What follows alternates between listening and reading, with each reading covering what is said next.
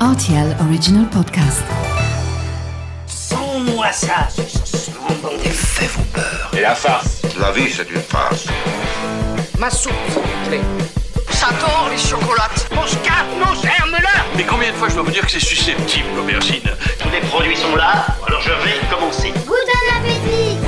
Salut, c'est Mathieu Lopez. Bienvenue dans ma cuisine. Vitamines et antioxydants au programme de ce délicieux dessert qui fait la part belle à ce superbe fruit rouge. Voici la recette des moelleux à la cerise.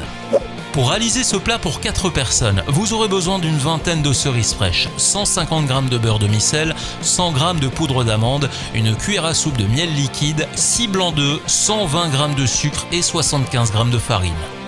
Faites d'abord fondre le beurre à l'intérieur d'une casserole puis laissez-le colorer jusqu'à ce qu'il soit de couleur noisette. Dans un bol, vous versez maintenant la poudre d'amande, la farine, le sucre, une pincée de sel et vous remuez. Dans un autre récipient, vous versez les 6 blancs d'œufs et vous fouettez légèrement à l'aide d'une fourchette pour qu'il mousse. Vous ajoutez maintenant le reste de la préparation, le miel et vous terminez par verser le beurre noisette tout en remuant afin d'obtenir un résultat bien lisse à l'arrivée. Préchauffez votre four à 180 degrés, remplissez vos moules à muffins jusqu'à 1 cm du bord environ et plongez une cerise au milieu de chaque moule.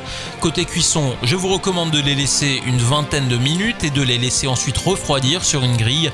Vous pourrez les déguster encore tièdes, pourquoi pas aux côtés d'une boule de glace artisanale au chocolat noir, puis vous les conservez dans une boîte hermétique pendant au moins 3 jours. Voilà, j'étais ravi de vous recevoir dans ma cuisine pour ces moelleux à la cerise et maintenant c'est à vous de jouer les chefs en cuisine.